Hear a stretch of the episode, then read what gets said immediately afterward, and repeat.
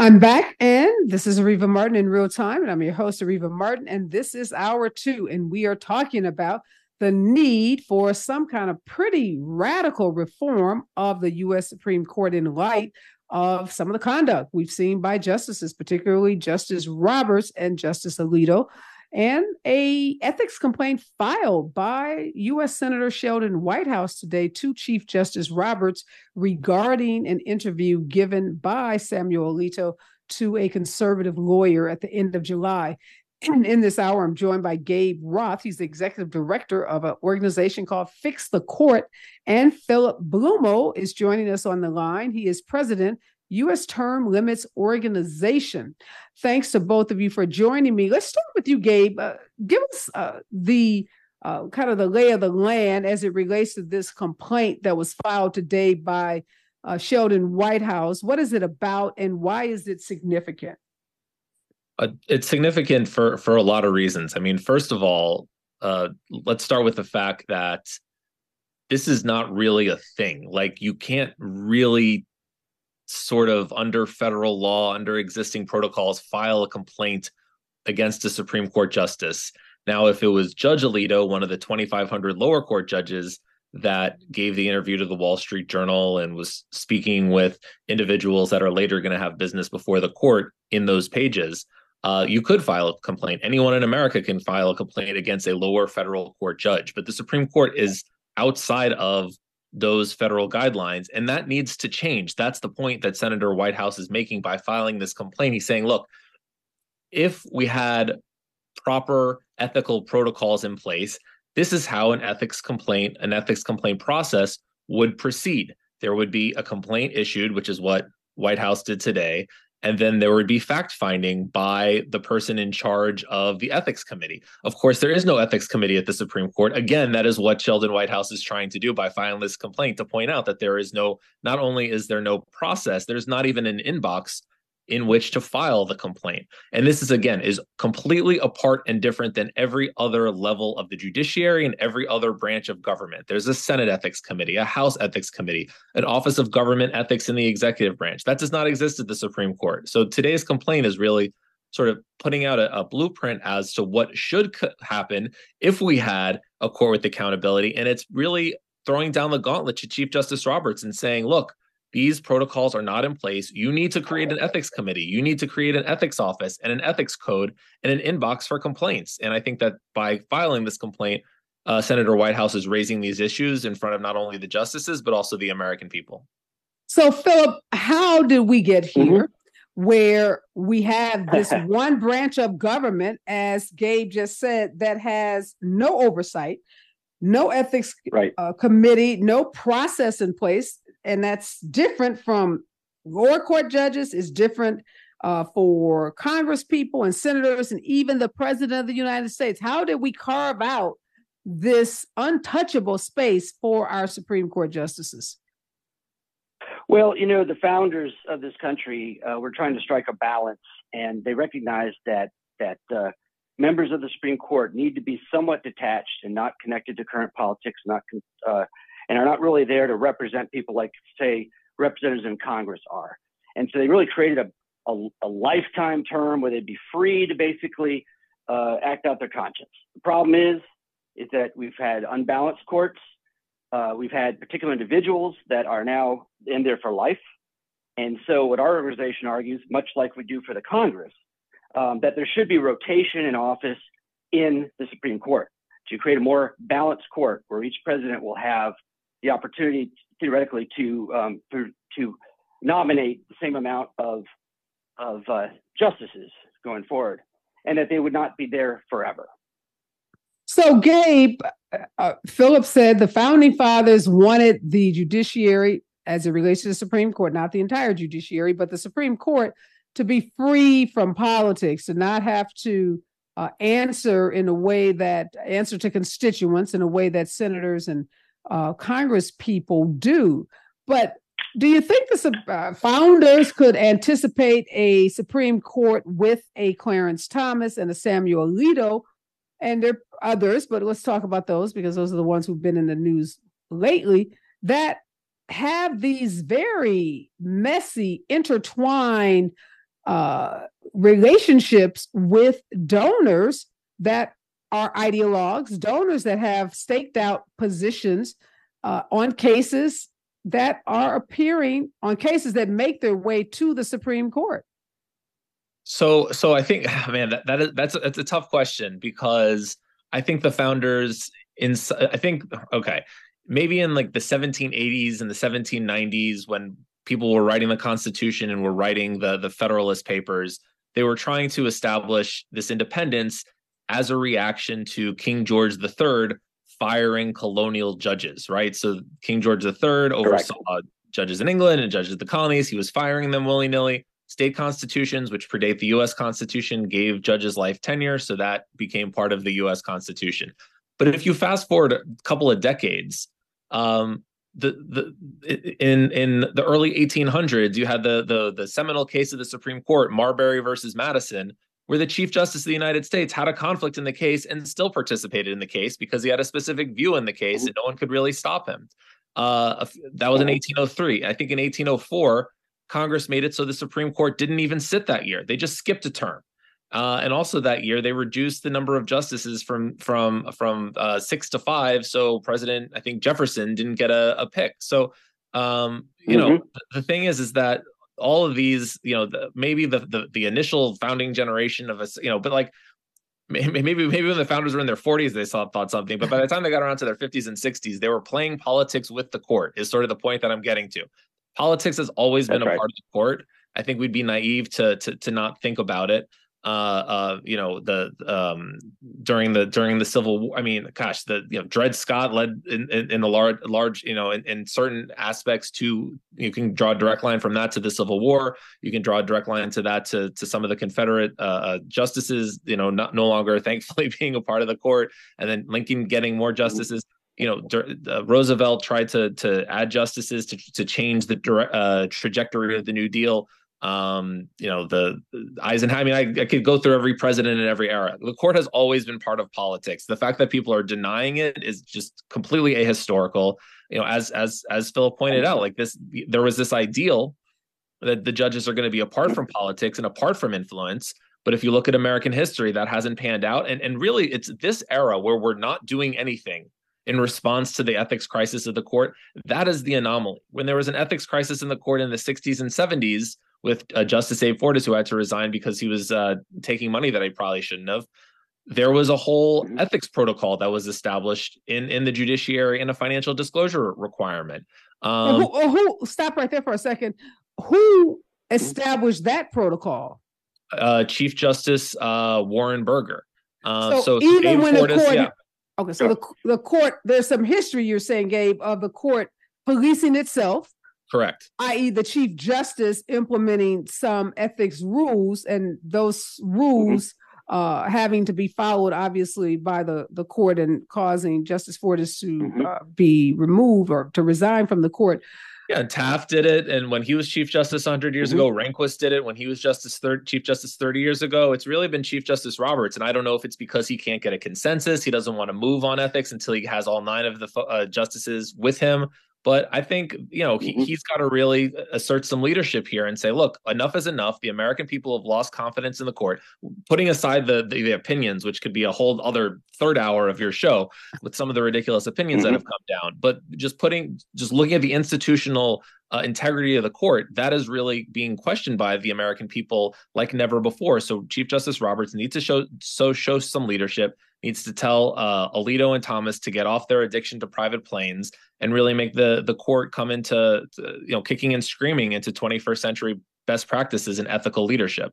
But Philip, what power does Roberts have to do this? Because Alito and Clarence Thomas seem like they are so uh you know, stuck in their notion that they are right. Alitos, in particular, that they seem to have so much, you know, so much hubris and they've been so mm-hmm. arrogant mm-hmm. about their conduct that even if Roberts did have the courage to say something to them or to try to impose some rules on them, don't they have the right, right. to reject them? They do. They can. They can. They're. They are there for life, according to the U.S. Constitution. Now, I'd point out that Congress has a, a lot of power in this. to be a check on the Supreme Court in that the number of justices is not set in the U.S. Constitution. And so that is something that the Congress and administrations have messed with over the years, as Gabe mentioned. And I think that's a very important power. And again, I'd like to say that the uh, another thing that was not included originally, but can be done via via amendment and maybe through some other means that we can talk about, that we can create a situation where the court turns over and that these people are not. If a bad apple gets in there, he's not in there forever. Mm-hmm. So you're you're saying uh, eliminate this concept of lifetime tenure and create some yes, term lifetime limits. tenure. Correct. Now, lifetime tenure used to be a lot shorter than it used to be because lifetimes are shorter. Right. But the um, and I think that's an out. I think it's a very outdated notion that someone's going to stay there uh, for you know all that time, and it also creates a situation where where uh, this is gained you know, the age of the justices we're choosing and things like that. And when they retire, it's all based on politics and games and becomes very deeply political and very acrimonious.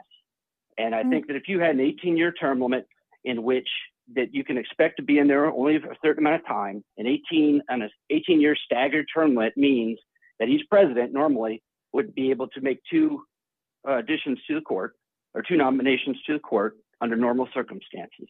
And I think that would go a long way to creating balance in the court, or at least a balance that voters are looking for, not just bad luck. And then, um, and also to ensure that bad apples, and also in the age of Feinstein and Mitch McConnell, to be mentioned, that, you know, when people get much older, they may not be quite as functional as they were when they first started out in the office. And I think that's another another uh, issue that uh, limits help address. Yeah, so I, I want to stay for a moment. Thanks for uh, enlightening us, Philip, on this issue of how your organization sees it, and it's, it's with respect to term limits. But I, am really curious about yeah. Justice Roberts and this mm-hmm. power that any chief justice has to self-govern, to you know implement some rules, and what might cause him or her, in this case, it's a him, to do so. Since again, there's no obvious way to force him to do that, i.e., through any kind of uh, legislation coming out of Congress or Senate or any kind of executive action coming out of the executive branch. When we come forward, I want to talk about, you know, what pressure can we put on Justice Roberts? Is he likely to respond to it? And what will it take to change things like term limits and the number mm-hmm. of justices on the court? We're going to talk about all of that when we come forward on KBLA Talk 1580. You're listening to Areva Martin in real time on KBLA Talk 1580. We are back, and this is hour two of Areva Martin in real time. And in this hour, we're talking about the need to reform our Supreme Court, given the American uh, people's lack of trust in the institution. And part of that is based not mm. only on some of the decisions that have been issued by the court on things such as abortion rights and gun control, but also on some of the personal conduct of justices, particularly Justice Clarence Thomas and Samuel Alito. Gabe Roth, executive yeah. director of Fix the Court, and Philip Blumel, president, U.S. Term Limits Organization, is also both of them are joining me in this hour. So, Gabe, you talked about Justice Roberts needing to take some action, but since again there's no consequences if he fails to take action there's not any uh, you know discipline that he can face from any other branch of government what might cause him to uh, you know take action against his fellow justices he seems to be either oblivious tone deaf or protecting Alito and Thomas. He sees these reports. He knows how bad it looks uh, for Clarence Thomas to say, I needed to take a private jet because I was warned about the leakage of this uh, decision in Dobbs. If, if you were concerned, why not ask for some assistance from the federal government rather than going to your billionaire friend and getting on a private jet? I mean, that explanation made absolutely no sense, seemed like a form of gaslighting by the justice uh, by Justice Thomas. Yeah, well, I mean, going back to, to Chief Justice Roberts, let me just mention a couple things that my organization, Fix the Court, has tried to do in, ter- in, in terms of trying to uh, force his hand to do something on on ethics. So, the first thing we did is we worked with uh, Democrats in the Senate on a uh, amendment to the to the Supreme Court's budget. So the Supreme Court would every year gets about 150 million dollars from the taxpayers.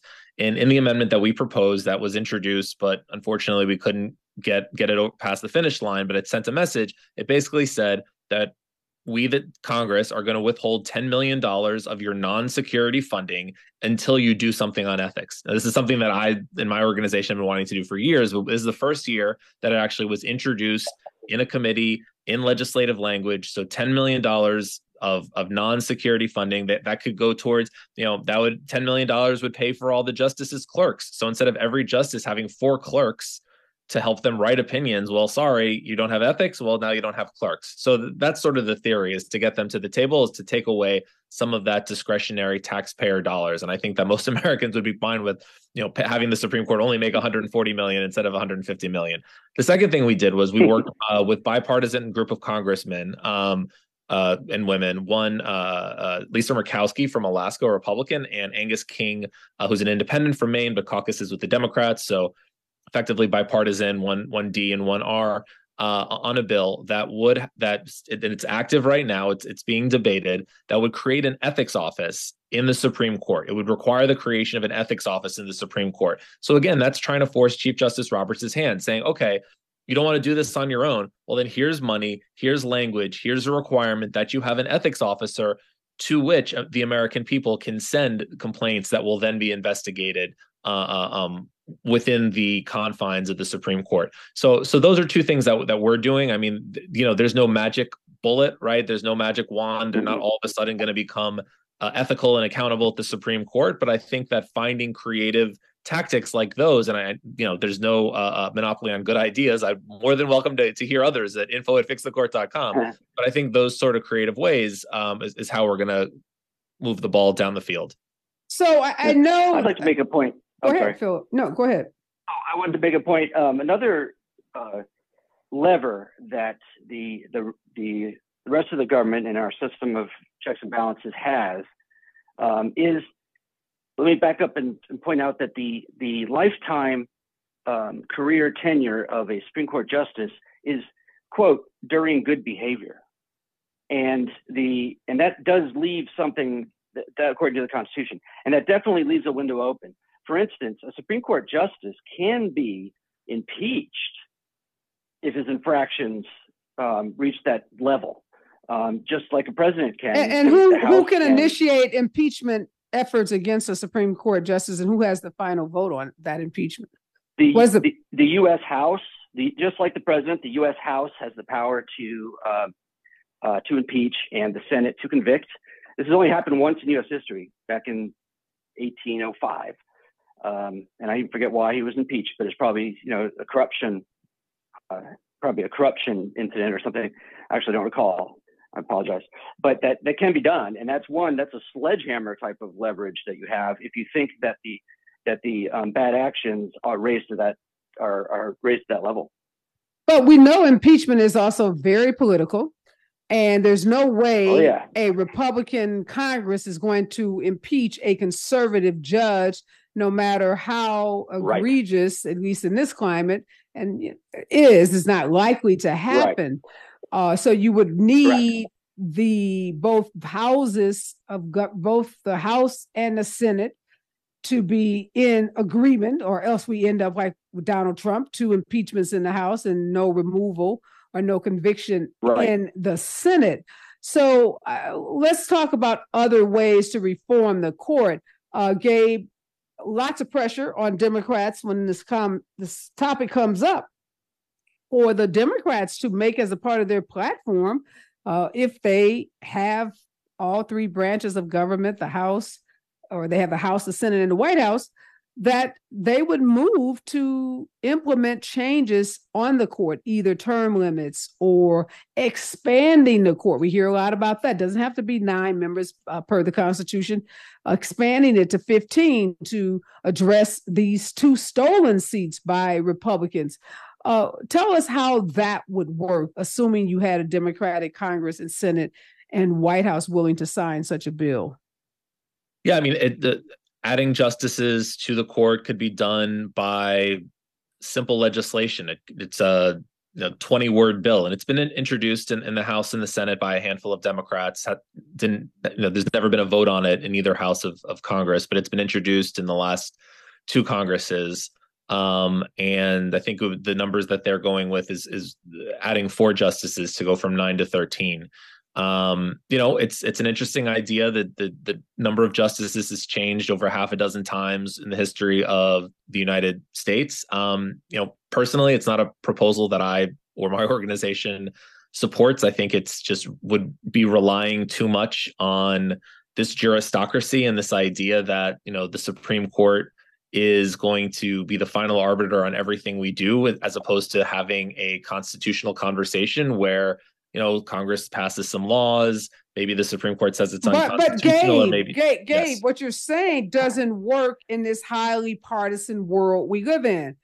We can't have conversations about the Constitution. Republicans in the House right now want to have conversations about impeaching Joe Biden for some corruption that they've not produced one evidence of corruption. So, how do we get to a more substantive conversation with people who are dead set on uh, not governing and not engaging in these kind of serious conversations, but enacting revenge on the White House because of pers- their their made up uh, theory that the White House is somehow responsible for the indictments of Donald Trump and and other reasons not related to you know reality. Yeah, I mean, you're right. There are there are a lot of you know norm breaking that is sort of makes it difficult to to uh, imagine some sort of some sort of action. Uh, uh, what, whatever your favorite action is. I mean, I like the 18 year term limits. I've fixed the court, worked with uh, members of Congress to introduce a, a bill on on that um, because I don't think it would require a constitutional amendment. But yes, there are certain norms that would have to yeah. exist. I think. Look, you know, to me, the the the issue is the amount of power that the Supreme Court has and whatever can be done to reduce that power i think is a positive step. I mean i think the idea that um you know and what i was going to what i was getting to is is jurisdiction stripping. Like there is no reason that the that the supreme court needs to decide every single uh, policy disagreement that we have. Why is the supreme court uh, uh putting out a ruling on the obama clean power plan during the biden administration you know why why is the supreme court telling universities who they can and can't accept? There are certain things that are just sort of outside the realm of what like 20 years ago any one of us would have thought oh yeah the supreme court can, supreme court can't decide a presidential election the supreme court can't tell us who can vote or choose, uh, make decisions of life or death or choose say who gets health care or uh, how women control their bodies but they're making those decisions. And i think that honestly you know because i don't love uh, uh, juristocracy to me i think jurisdiction stripping is a better answer than court expansion. But i think all of these things should be part of the conversation because the end goal should be something where the people themselves are deciding how policy works in the united states and not nine unelected people in robes in washington right but we can't even get to the conversation about jurisdiction stripping uh, in our system of government right now that is broken on so many levels. Uh, when we come forward, we want to talk about yeah. what a constitutional amendment would look like if we wanted to have a major overhaul of the court, uh, which would include some oversight by some other branch of government. What would that take, and would that be, uh, you know, favorable, or would that just create more chaos at the court level? Uh, stay with us, KBLA Talk 1580. Okay, Gabe and Philip, uh, let's talk about those things that can be done at the legislative level through a majority vote versus things related to overhauling the Supreme Court that would have to uh, be done through some kind of amendment to our Constitution. So, Philip, if we mm-hmm. wanted to give some branch of government, be it the, the Congress or Senate, uh, mm-hmm. you know, power over the Supreme Court. Could that be done through just a simple majority vote? Possibly, yes. There's been um, a lot of work done on this, and I think it's pretty much consensus. Well, I don't know. I wouldn't go that far, but it's um, it's likely that could be done. And the reason why is although Supreme Court justices should be allowed to serve uh, for basically life as long under good behavior, according to the Constitution, um, it doesn't mention what kind of service they would be performing. A lot of federal judges, or I'm sorry, federal judges can move up to a senior status um, where they're not doing uh, or they don't, don't have the same duties they had before, and yet they remain a federal judge. And so I think there's a lot of a move towards redefining the role of service of a, uh, a Supreme Court justice after they move beyond, say, the 18 year term limit, where they don't lose the job and therefore the Constitution is obeyed, but their uh, kind of service changes. And I'd point out something about polarization that you mentioned. Um, that term limits is something that two thirds of Americans support. Term limits on on Supreme Court. You know, even a higher percentage believe in it for the Congress. But two thirds believe in it for Supreme Court, and that includes majorities of Democrats and Republicans. So there so is if there's consensus there about it, here. Well, if if there is that consensus, is it the case where the lawmakers are out of step with mm-hmm. the American people, which we know they often are on issues of abortion. That's one example. So it doesn't, I mean, it's great Absolutely. that two thirds of us think that, but the folks that yeah. have the power often are not voting in a way that's consistent with the way the American people are thinking. So, Gabe, Correct. what we can't, again, I'm just trying to narrow down what changes would require what changes to the court would require some kind of amendment to the constitution? Because we know a constitutional amendment is far more difficult to achieve than a vote where you need the simple majority in the house or the senate. Well i think that you know if i were to start over and in other words have the power to pass a constitutional amendment what i would do is make it so you have a Supreme Court of instead of maybe nine justices, something like 109 justices. Maybe all of the current federal appeals courts would be on the Supreme Court.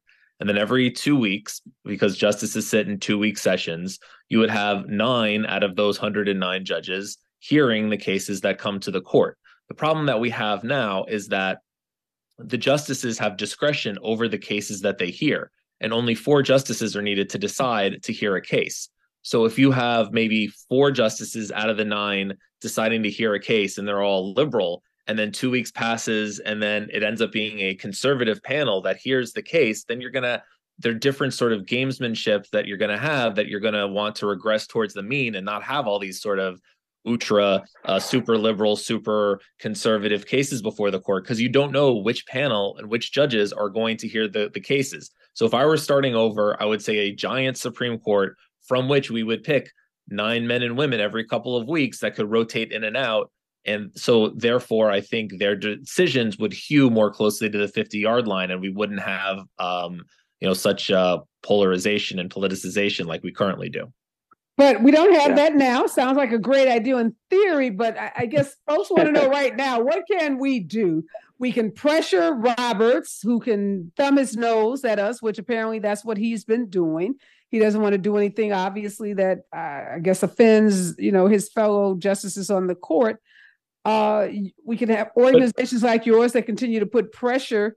But is there anything else more concrete? Because it feels like to me, without any oversight what prevents Clarence Thomas from taking more gifts, more trips with, you know, Harlan Crow? I think I think that's gonna that's gonna continue. I'm I'm almost you know uh, more worried about the next generation of justices that you know whenever the next Republican president becomes president, he or she is going to to pit a couple of former Justice Thomas clerks to be the next set of justices, and I'm worried about their ethics. So I'm already working towards that and trying to rein in some of some of some of their bad behavior uh, on on the baby justices, uh, if you will. So you know, I, I think that look, you know, this is a California-based show. Both of your senators are on the Senate Judiciary Committee. Both Senators Feinstein and Padilla care about this issue. The member number of California members and and Adam Schiff is a local member to y'all uh, who care about this issue and are on the Judiciary Committee. This needs to be a steady drumbeat. You know, eventually, I think the justices will feel shame and they will act on their own. Number one. Number two, I think that there is going to be a political price to pay for people at the ballot box in 2024 that oppose the idea of Supreme Court ethics. Why would you oppose Supreme Court ethics? It is insane that the Republican Party, which five years ago passed a bill that included Supreme Court ethics, it was called the Judiciary Room Act. You can was introduced by uh, Darrell Issa. You can look it up. Uh, they are now on totally the opposite end of this issue and totally on the wrong side of this issue. So I think there is going to be, and this is outside of my uh, uh, uh, aegis as head of Fix the Court because we're a 501c3. But on a electoral mm-hmm. perspective, I do believe that there will be a price to pay for opposing basic ethics requirements at the Supreme Court, just like there was a political price to pay for having, you know, being against uh, uh, uh, uh the right to choose from, you know, wh- whatever consent. I don't even know what the Republicans are saying now. I feel like it changes all the time, but I think there's going to be a political price to pay here, just like there was, maybe not as big, obviously, as, as it would be for abortion, but but I think the time has come, and and and, and our elected officials are going to see that, and I think they're going to move that that way as we get closer to November 2024.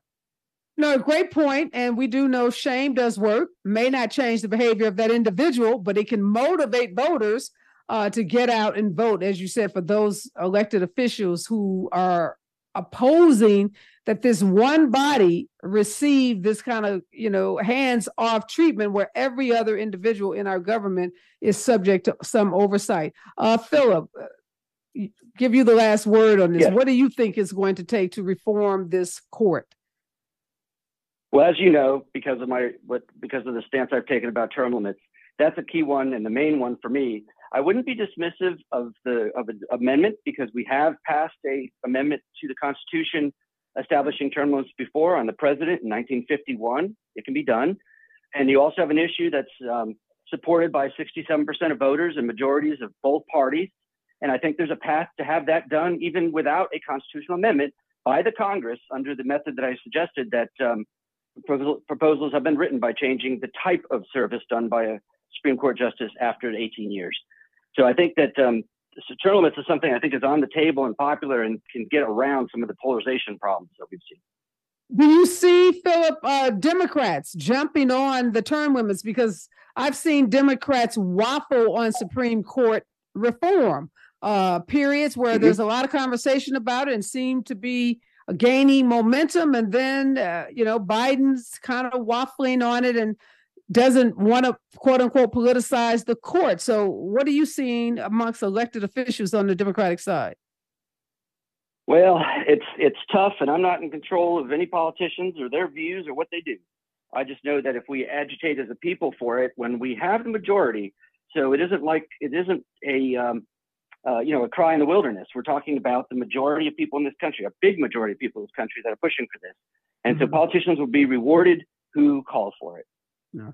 Good point. Uh, thanks to both of you. Really interesting topic. I, it's just so troubling for me as a lawyer uh, to see our Supreme Court have, uh, you know, undermine itself by the actions that these justices are taking, taking, and then by Chief Justice Roberts being recalcitrant and refusing to do anything about it. it it's very disappointing uh, to see the trust of the court be eroded in the way that it is. But, uh, you know, obviously, as both of you have said, it's up to us, the people, to demand the changes that we want to see. And we can do that as we're approaching this 2024 election. So, everybody, make sure your elector, whoever you're voting for, is someone that is in favor of ensuring that the Supreme Court hew to the same ethics that all of us have to hew to in our respective jobs and positions. Again, thanks so much, Gabe and Philip, for joining me. Next voice that you hear will be Robin Ayers and the Raw Report right here on KBLA Talk 1580.